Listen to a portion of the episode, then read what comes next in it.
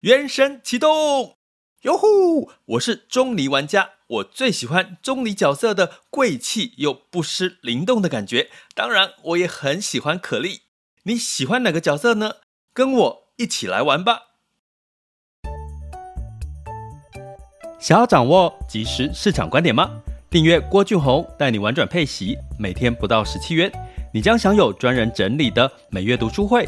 配息热点分析以及热门主题解答困惑，不论你想通过基金、ETF、美股或台股打造你的现金流收入，我们都能为您提供支持。点选资讯栏的订阅连接，了解更多。让我陪你一起投资理财。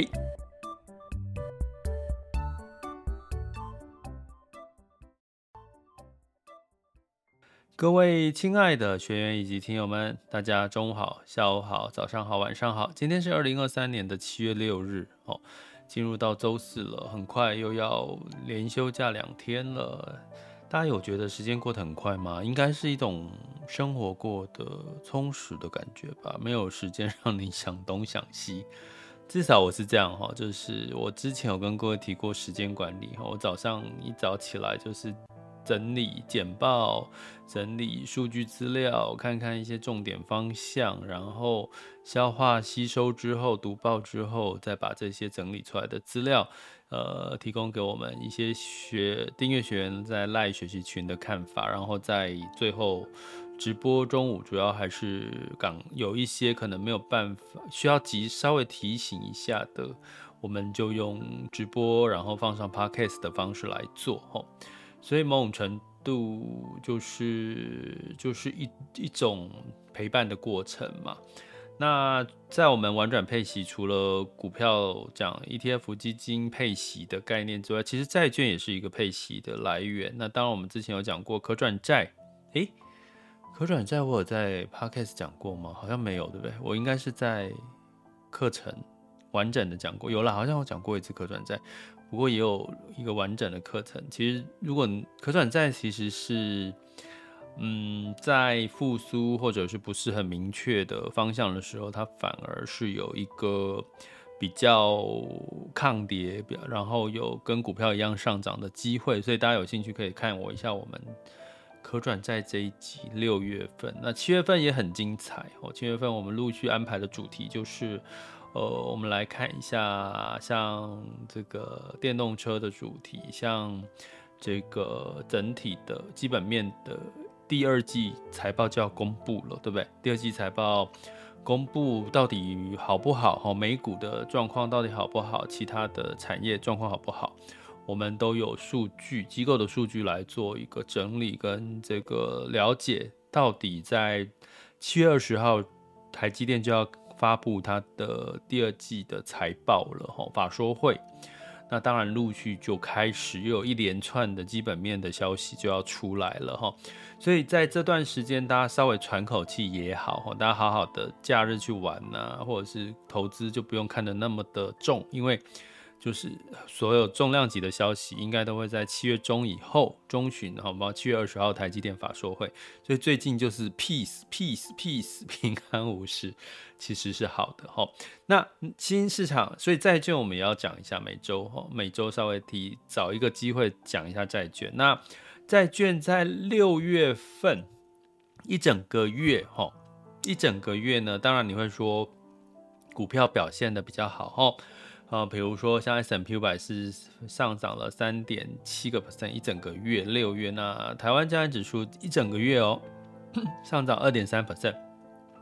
那我们讲的是指数了哈，不是讲个股。我说啊，没有啊，我的个股反弹更多，哎，我的个股有跌什么？那个其实我们讲的是指数哈，大方向哈。那新市场债呢？刚刚说 S M P 五百是涨了三点七 percent 指数哈，那台湾加权指数涨了二点三，新市场债涨了一点九。哎，也不赖哦，吼也不赖吼。那越南跟印度来讲，指数越南涨了五点一 percent，哈，越南股市六月份，哈，所以之前有这个学员问到说，哎，那个那个越南要不要继续放啊？其实越南跟台湾某种程度其实是有点像的，当慢慢进入到复苏，其实应该也不会表现得太差，吼。那所以整体来看，新债券其实是。没有太差的哈，只是说它被股票的题材常常往往会忽淹没在媒体里面，它就是乖乖的、慢慢的表做出它的表现。哦，今年二零二三年，不过有一个债是下跌的，六月份是美国公债是下跌了一点六 percent 哈，它的这个报酬率其实也合理。其实我在这边也想跟各位提一下。我们频道跟一般媒体的不同的地方，其实，在今年上半年，你会看到媒体或很多人都去买美债，哈，又又有人问过美债的 ETF，哦，那个时候资金流入很多，可是，在升息循环的过程当中，其实美债的确就是应该要跌，公债、美公债，因为升息嘛，升息。它的殖利率就要上升，美债殖利率上升，你只要看到美债殖利率上升，其实就代表美债的价格是下跌的。好，所以像现在今天七月六日，我要讲十年期美债殖利率是来到三点九三九五，因为美国七月份升息的几率来到八十八个 percent，所以基本上呢，美债又跌哈。可是我不知道上半年大家去买美债的是一窝蜂，包含媒体报道。当然了，从某个角度，因为上半年其实景气是。不确定，而且景气是很明确的在衰退，所以可能债券某种程度有避险的一个情况哈。不过在升息还没有到尾声，其实债券公债的价格是跟这个债券跟升息是成反比的。诶，可是接下来可能下半年，如果接下来看到开始进入到降息哈。呃，这个美国开始进入降息，可能公债反而就会上涨了。可是至少不是在上半年的时候，甚至也不会在下半年，因为其实昨天美国联准会就是这个纪要哈，会议纪要里面就提出，诶，没有，还有升息，还有升息的机会。为什么？因为美国的经济状况、景气状况基本面没有太差，诶，没有太差，所以它升息，再加上。我们说上周其实美国银行有通过压力测测试，就是说它再糟的流动性再糟的情况，其实银行都可以安然的度过，所以这让这个美国升息是有底气的。那我目前看了七月、九月，哦，这个呃十月、十一月、十到十二月，基本上是呃除了七月升息。达一码达到八成，后面几乎都没有再升息的几率高达三成了，所以似乎看起来真的市场已经慢慢的升息接近尾声，可是没有进入到降息的几率，今年没有看起来是没有什么特别降息的几率哈。为什么要讲升降息？其实跟债券其实是有关系哈。那为什么新市场在在七六月份的时候，它的表现反而是比非投资等级债、投资等级债、公债都来得亮眼。诶，这当然就有一个说法哈，我今天要来说给大家听。所以呢，在这个部分，我希望也大家除了投资股票啦之外，也可以多了解债券。其实某种程度。它是扎扎实实是一种固定收益的产品，因为它其实是从债息。如果你投资股票，其实你现在的 ETF，比如说零零五六是可能目前为止表现最好的 ETF，也就是说，呃，股价涨，然后再加上它的配息，指利率来到将近十个 percent 以上，所以觉得哇，好棒棒。可是我要告诉各位，它的十个 percent 从哪里来，并不是都是鼓励，它有一大部分是资本利得。也就是说，他把他的这个股价上涨的部分也配给你了，ETF 也一样了，跟配息基金都一样哈。所以你不要去认为说，哎，它殖利率十一个 percent，哦，那就表示，A，，它配了很多股利，不是，因为它把一部分的资本利得也配给你了。同样的，没有人在讨论这件事，ETF 里面比较少人在讨论，其实它的殖利率高达十个 percent 以上，其实有一大部分是资本利得，还有股利，还有一个叫做平准金，平准金之前有一集有提过了，我这一集不是这这个重点，我就不讲哈。但是我们今天讲债哈，那债券有没有在乐观的机会？因为升息还有机会，然后下半年进入到复苏，那债券有没有升息的机会？我们就给各位一个呃方向跟看法哈。我要告诉各位机构，对于接下来的资产的方向。哇，真的是乐观呢！我我必须说，下半年机构对于这股债的方向其实真的蛮乐观的哈。因为呃，比如说在股票，我们假设分成熟市场跟新兴市场，都是中立偏多哦，它的配置的建议都是中立偏多哦。那债券呢？哦，就是偏多哦，其中偏多就是新兴市场在、投资等级在、投资呃非投资等级债这三类的债种都是偏多，就是说可以就是。比股票还更，股票是中立偏多，就是它可能诶、持平或者好一点点，可是债券是完全偏多，可是只有一个债种是见中立偏空，就是公债，就是公债哈。所以我要跟各位提的是，其实呃债券，我不知道为什么上半年大家一窝蜂去买公债、美债，觉得它会涨，可是实际上美债。其实是降息，越来越声音越来越出来，都是降息。其实美债就有机会反弹，然后这个是可能大家要去理解那个逻辑。可是目前整体看起来，美国还在升息的阶段，通膨还是有压力。所以，但是我刚刚提到美国的景气是没有不好。哦，是偏弱，可是没有到硬着陆，是软着陆。所以其实对于投资等级在、非投资等级债、新市场在反而是利多。为什么？第一个，我们讲公司债，公司债它担心的是什么？我们担心的是违约的风险。哈，那目前看起来就是公司债的部分呢，呃，目前市场预期它的违约率今年哈最多就是到三个 percent。三个 percent 的违约率，目前是二点五 percent，二点五八 percent，哦，这是摩根大通预估的，哈，就是美国的整体的非投资等级债的违约率大概是二点五八 percent，这算是合理跟平常的，哈，就平均过去历史的经验都是这样。那大概是摩根大通说最坏最坏，今年大概违约率会上升到三个 percent，有没有？有没有这个违约率上升？因为美国仍仍然是在升息的一个情况哈，所以的确像这个在升降评的一个情况下，像今年的这个呃被降评的有五五间五间的美国的这个公司哈，不过有四间的公司债是被升评哈，五降一四升，所以有一间平均来讲是有一间增加被降评哈。那今年当然被降评的几率是比较高，因为景气的确是在负。在衰退，然后再升息，减少流动性的一个情况哈，所以基本上呢，虽然美国呃公司在担心的是违约，可是看起来违约的风险并不大，并不大，只最多最多摩根大通预估只有到三个 percent 哈，合理哦，到三个 percent 都还是合理的哈。好，那这是公司债的部分哦，看起来是合理。那新市场债呢？新市场债凭什么有反弹的空间呢？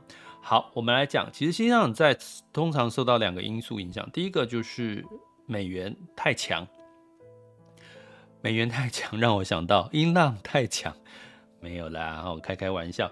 那基本上呢，这个美元太强就会造成新兴市场货币走弱，像最近的台币、人民币，还有这些其他日币啊，其他新兴市场哈走弱哈。那这个情况对美国美这个新市场。股跟债是稍微不利哈，不过现在美元不算走强哦，现在是持平哦，不算走强。如果美元走强，其实新市场股债都会受到压力下跌哈。但是目前美元是持平，好，第一个美元持平，那未来可能会走弱，所以新市场股债是有撑哈。汇率的部分。第二个通膨，其实通膨是全球性的问题哈。美国有通膨的压力，其实新兴市场也有通膨的压力呀。那新市场的通膨压力好像都没有人特别提过，对不对？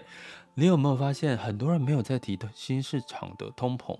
可是你去想一件事，第一个中国是通缩，我们已经有一集叫 Podcast 叫《中国怎么了》，大家可以去回听那集。我有提到中国为什么通缩的原因，哈，这里面大家可以去听听听看。那新兴市场通膨压力大吗？你去看澳洲好了，我们先先讲澳洲，举个例哈。澳洲其实过去一直在升息，可是它最近在告诉我们说，升息似乎已经到达尾声了，因为通膨似乎有被控制住了，这是第一个我们看到的讯息。第二个讯息是什么？其实中国呃不不是中呃对中国啦，先讲中国哈。中国的相关刚刚讲经济放缓嘛哈，那其实这也是一个偏利空了哈。那对新市场债，那新市场呢，它大部分的通膨跟成熟市场的通膨是不一样的哈。我们如果讲成熟市场，大家知道成熟市场有很多服务业哈，所以呢，在成熟市场的通膨物价会把服务放进去看。好，那大家知道最缺工的就是服务业哈，所以美国的通膨失业率降不下来哈，服务业其实是其中一个原因。可大家知道新市场大部分都是什么？你去回想印度、中国、越南都是制造业啊，他们不是以服务业当做他们经济成长主要的来源，所以他们是制造业，所以他们的 CPI、他们的物价都是比较是物呃这个商品制造业商品类所带来的 CPI。尤其是什么食品跟能源，好，听到能源这两个字，记得吗？今年我们一直看，我们每一集直播 Podcast 最后都有跟各位讲能源现在的价格，是不是一路从九十几块，现在到七十几块？能源的。比重是新市场的 CPI 里面占比反而比成熟市场来得高，所以就是说，能源、石油、食品的价格如果往下走的越明显，其实新市场的通膨的压力就越低。好，所以今天有一个干货很重要，新市场的通膨跟成熟市场的通膨是不一样的。成熟市场的通膨有一部分是来自服务业的这个。那人力成本、薪资成本，这个其实都很难降下来，对不对？可是，在新兴市场里面，很多是看能源价格、看制造业、哦，看商品这类的价格，只要它降下来了，他们通膨压力就减少了。所以我必须要告诉各位的是，新兴市场的通膨其实现在是可以说是已经比美国。降温很多了，降温很多，因为就是通膨的结构不同哈，所以这个一降温的通膨降温情况下，新兴市场基本上它就没有在强力升息的必要性，反而它在温和的过程当中可以释放资金的流动性，也不会担心汇率太大的波动，这就有利于股跟债。好，所以我们讲一个前提是美元上持在未来持平甚至趋缓的情况下，新兴市场股跟债受惠于美元的压力减少，通膨的压力减少，它的基本面。现在还是各自表态，你会看到我在周一的时候有提过几个市场，像印度啦，像巴西啦，这些新兴市场其实最近的股市都表现得不错，对不对？越南最近开始也开始反弹了，六月份涨了五个 percent，是所有的新兴市场。我看一下是不是所有的新兴市场？哦，没有，巴西六月份涨了六点三 percent。呃，越南涨了五点一 percent，是第二高的。台湾加权指数涨了二点三 percent，日经二五是涨了四点五 percent。所以其实新市场的涨幅其实是比台湾甚至日本来的高。哦，当然不是中国哈。所以基本上，哦，这就是新兴市场。我们看到为什么它在今年。呃不啊，六月份其实它反弹的力道其实是比其他债种里面更高的原因。好，那但是新兴市场有没有隐忧？新市场当然有隐忧哈。呃，其实就是如果你有，因为我们投资新市场有一种一大部分的人都是投资全球新兴市场。那全球新兴市场里面一大部分包含亚洲新兴市场，那就要看中国房地产的近况。中国房地产的近况，很抱歉告诉各位，对比二零二二年，基本上六月份的新屋销售是衰退了四十二个 percent，比去年的同期六月份，哈，当然它是一周比一周好啦，可是它复苏的力道真的是很弱，这代表什么呢？你可以想象，就是中国居民不敢买房，就觉得买了都套，诶，大家想。在台湾买房，你会觉得买不起，然后就觉得哦，买房哦就会一直涨，好像没有跌下来的时候啊。可是你知道中国的居民，中国的居民其实他的买房的比例比我们高。我看我有没有时间讲？好，我稍微讲一下，有一点时间，就是中国，你只要问年轻人，他可能手上都有一套两套房，为什么？因为他们的缴的薪资里面有一部分的钱叫住房公积金，买房子就可以拿来付这个相关的房子的费用。这跟新加坡很像，台湾没有，台湾的小的薪水只有健保跟劳保，这个大家应该知道。所以某种程度，年轻人是有一定的。能力去买房，那再加上除了一线城市他们的房价比较高之外，二三线城市的价格都还是偏低，所以他们其实买一套房、两套房，而且他们很早开始就是三十年期的房贷。我们是近期三十年期，现在要推四十年期的房贷。我之前有一集有讲过哦，所以基本上呢，他们的这个相关的买房的条件压力比较小，而且他们认为买房哈，中国人的习惯嘛，买房有土斯有财，也不是说有图啦，有有房斯有财，所以他们过去买房，几乎年轻人很多，你问他手头上有没有房子都有哦，很多啦，比例很高哦。所以呢，这次的房产下跌，哦，这个所谓的暴雷事件，对不对？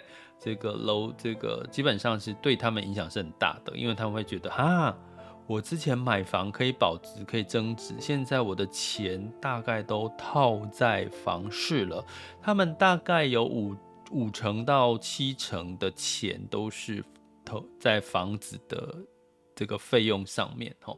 所以呢，房子没有房价没有起来，他们不敢买新房，没有人敢买太多的新房。就算政府释出货币宽松，一直在降利率，一直在降利率啊，房市还是没有太好的起色哈。所以这是目前中国房地产的一个状况。那中国房地产不好，当然就会带带来整个市场的基本面不好，那就会对于这个。中国或者是亚洲债券，好，相对来讲就会担心它的违约率，它的复苏的状况不明确，哈，所以某种程度，你说新市场债有没有这个风险？有，我刚刚讲，中国还是一个很重要。如果下半年中国真的复苏越来越明确，房地产的市场开始热起来了，哎，抱歉，新市场又是一个加分题了，哈。所以我在这边已经很明确告诉各位，新市场在的。呃，六月份涨幅居冠的原因，哈，是说债种，哈，涨幅居冠的原因，然后通膨，所有全世界的通膨都慢慢的要接近尾声。债券的下一个方向是什么？其实也已经很明显的告诉你了，虽然没有很告诉你一二三怎么做，但是其实我们订阅学员我们在课程里面都有提到了哈，所以基本上就留意七月份的一批零一啦，哈，我们来的热点分析，还有这个市场的这个基本面的一些数据的分析，好，我们会再来详细的说明哈。好，那这就是我们今天要跟各位讲的，最后再再来讲一下。这样那个问卷哦，就是我们每一集现在从到七月底之前会放上我们的这个 Google 问卷哦，就是要了解大家的收听习惯、习惯喜欢收听的主题，以及大概你觉得一集收听多久，你觉得是比较好的？比如说讲二十分钟、三十分钟，甚至你觉得讲十几分钟就好了，或者是你觉得不够，要讲一小时。我很想知道大部分的人的看法是什么，然后你在学习上面的一些呃看法，或者是任何想要给我频道的建议都可以，好吗？我们在每单集都会放上 Google 问卷，如果你真的爱我们的频道，那就帮我花个时间填写问卷，好吗？那也欢迎大家加入我们订阅行列，点选 MixerBox 赞助方案。或者是在各个平台，现在平台超多的，网校 school 点 happy to be rich. dot com，还有这个 podcast 哈，Apple Podcast，还有这个 First Story 平台哈，First Story First Story 平台也可以直接听 podcast 哈，可以建议从 First Story 平台订阅。现在还多了一个 YouTube 的平台，其实我觉得有点多啦，可是我就想，会不会有些人收听的方式，真的有些人就从 YouTube，有些人从 MixerBox，有些人就从 podcast 啊。有些人就习惯从网页啊，所以基本上我就想说，那就多多平台让大家去选择。你如果不是跟我一样有选择困难症的话，应该会找到一个最适合你的学习方式，好吗？想要掌握即时市场观点吗？订阅郭俊宏带你玩转配息，每天不到十七元，你将享有专人整理的每月读书会、配息热点分析以及热门主题解答困惑。无论你想通过基金、ETF、美股或台股打造你的现金流收入，我们都能为您提供支持。点选资讯栏的订阅连结，了解更多。让我陪你一起投资理财。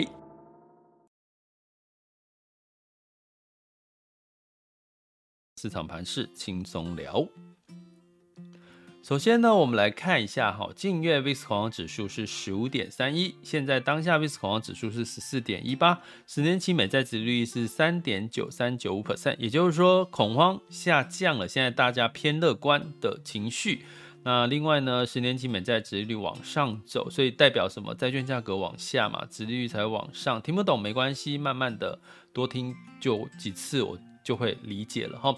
那在美股的部分，哈，因为这个，诶，相对来讲更新一下哈。啊，我那个美股的那一页似乎没有把它更新到，稍等我一下。好，美股呢，基本上其实昨天美股是下跌的哈。那主要原因是这个呃，美联储哈，在这个针对它的基要显示说升息其实还没有完，还没有结束哈，所以呢就让整体的这个尤其科技股、费半都下跌的比较多一点。道琼下跌零点三八 percent，S&P 五百、纳斯达克跟费城半导体分别下跌零点二、零点一八跟二点二个百分点哈。那原因就是因为升息的疑虑又突然增温了，可是我我跟各位讲，其实没有真正增温，因为只有七月份是呃升息几率从 Fed Watch Fed Watch 的数据看到是八十八个 percent，是稍微上升，可是其他的月份的并没有特别上升，所以就是市场反映一下，我觉得是健康的，因为你才会找到适合进场的机会嘛，对不对？不要一直涨哦。那在欧股一样也是下跌的哈。泛欧六百下跌零点七三 percent，德法英分别下跌零点六三、零点八跟一点零三个百分点。那如果有收学过我们中阶课程，应该知道，其实通常月初的这个下跌几率是也是。是有的，那月底是有个作帐行情的这个状况，所以其实某种程度月初这样子的一个近期的盘势，反而让大家可以慢慢的做功课，去找到一些可以逢低加码、分批进场的一些机会。其实我觉得不要过度的，不用过度的觉得呃害怕恐慌哈。那在雅股的部分哈，那在整体来看哈。整体来看呢，昨天其实台股也是下跌哈，那整体的雅股都是下跌，呃，其中跌幅最深的是香港恒生跟科技上涨下跌一个 percent 以上，那其他的日经二五、台湾加权跟上上证指数分别都下跌了零点二五到零点六个 percent 哈，那接下来我们来看一下，目前是十二点二十七分，目前的这个。雅股走势，台湾加权指数目前是五、下跌了两百八十四点哦。那台积电呢，就因应费城半导体跌了两个 percent，所以台积电目前也下跌了二点五八 percent。那金融股也跌了一个 percent 以上，所以呢，基本上呢，台湾加权指数目前是跌了一点六七 percent 哈。那来到一万六千七百七十二点二五，所以又跌破月线了哈，跌破月线了。如果跌破月线盘整，而且是这个。价跌量缩，就像我讲的，可能慢慢等到台积电的法说会七月二十号，慢慢的一些比较好的利多数据公布，反而反而是一个可以看早买点的机会哈。那柜买指数呢是先涨后跌，下跌零点七 percent。好，那在呃陆港股，恒生指数下跌了三点零八 percent，恒生科技下跌二点三六 percent，上证指数下跌零点五三 percent，来到三二零五。哈，那深圳指数下跌零点三九 percent。那日经二五呢也下跌一点七五 percent，南韩综合下跌零点八八，新加坡海峡下跌零点七九 percent。哈，所以整体来看呢，在月初哦都是在一个修正的一个情况，等待下。一个利多的这个开始哈，那能源的部分呢，在九月份的布兰特原油期货是上涨零点五 percent，到七十六点六五美元每桶哦。那呃，原因是这个沙乌地阿拉伯哦表示说要用一切的努力来支持这个石油市场哦，所以让油价稍微回升。那金价部分，八月份交割的纽约黄金期货是下跌零点一 percent，到一千九百二十七点一美元每盎司哈。那整体来看，美元稍微走升，所以对于黄金当然有压抑。那美元指数呢，来到一百零三点三六三二，美元兑换台币是三十一点二一，美元兑换人民币是七点二四六五，美元兑换日元是一百四十四点六二，所以美元稍微反弹。那其他的这个亚洲或新兴市场货币都是稍微走跌哈，所以我们就要持续的关注。这里是郭俊宏，带你玩转配息，给你及时操作观点，关注并订阅我，陪你一起投资理财。